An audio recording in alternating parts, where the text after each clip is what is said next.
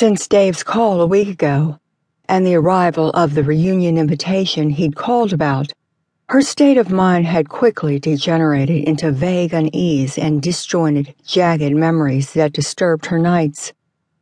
Dave said Phil would be there. Her mind automatically flew back to that day so long ago. She had watched Phil wrestle with his conscience, as he always did when she bugged him. He was four months older than she was, athletic but skinny, with a mop of dark wavy hair, and he was a boy, so he couldn't hit her. Everybody said so. Jen had hated that stupid rule. Why couldn't she wrestle and box with the boys? Why couldn't she wrestle with Phil? Because he was brought up not to fight girls, that's why. But if she attacked him, she knew he'd fend her off and turn away. She didn't want that. She wanted him to make her a part of the gang and make her follow his orders. She'd happily follow his orders if he'd make her do it. Phil's anxious silence goaded Jennifer into further action. He must break soon. No self respecting boy could stand the humiliation she was heaping on him almost daily now. And she felt this moment was the climax because he was even more scarlet with anger than usual. It had to be now. Soon school would be over, and a few weeks later, Phil would be at university. Chicken, she taunted, putting her thumbs under her armpits and flapping her elbows. He was wavering. She could see it. This time she had him.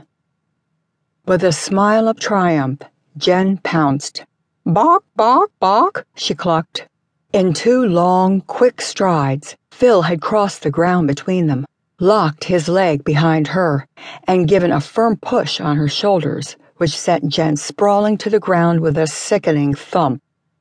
He fell too, pinning her to the grass with his weight on top of her.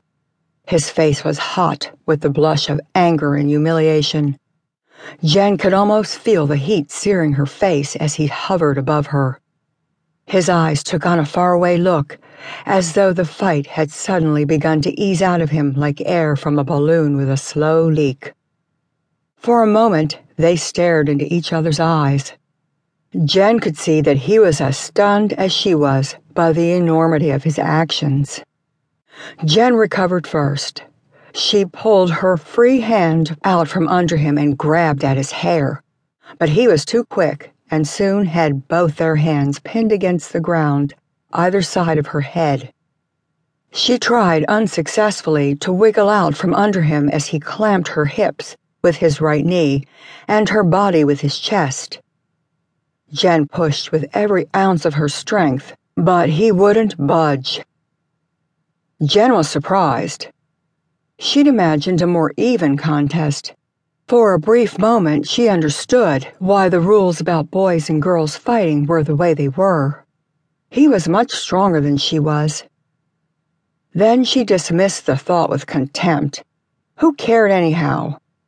Phil would never hurt her. He wasn't that kind of boy. There were some at school you had to watch, but Phil wasn't one of them. Not so cocky now, are you? Phil crowed, his face darkening the sky above her. Get off! She yelled at him. She hated losing, and she hadn't thought he would taunt her. Not Phil. He was too much the gentleman, if you could say that about a teenage boy.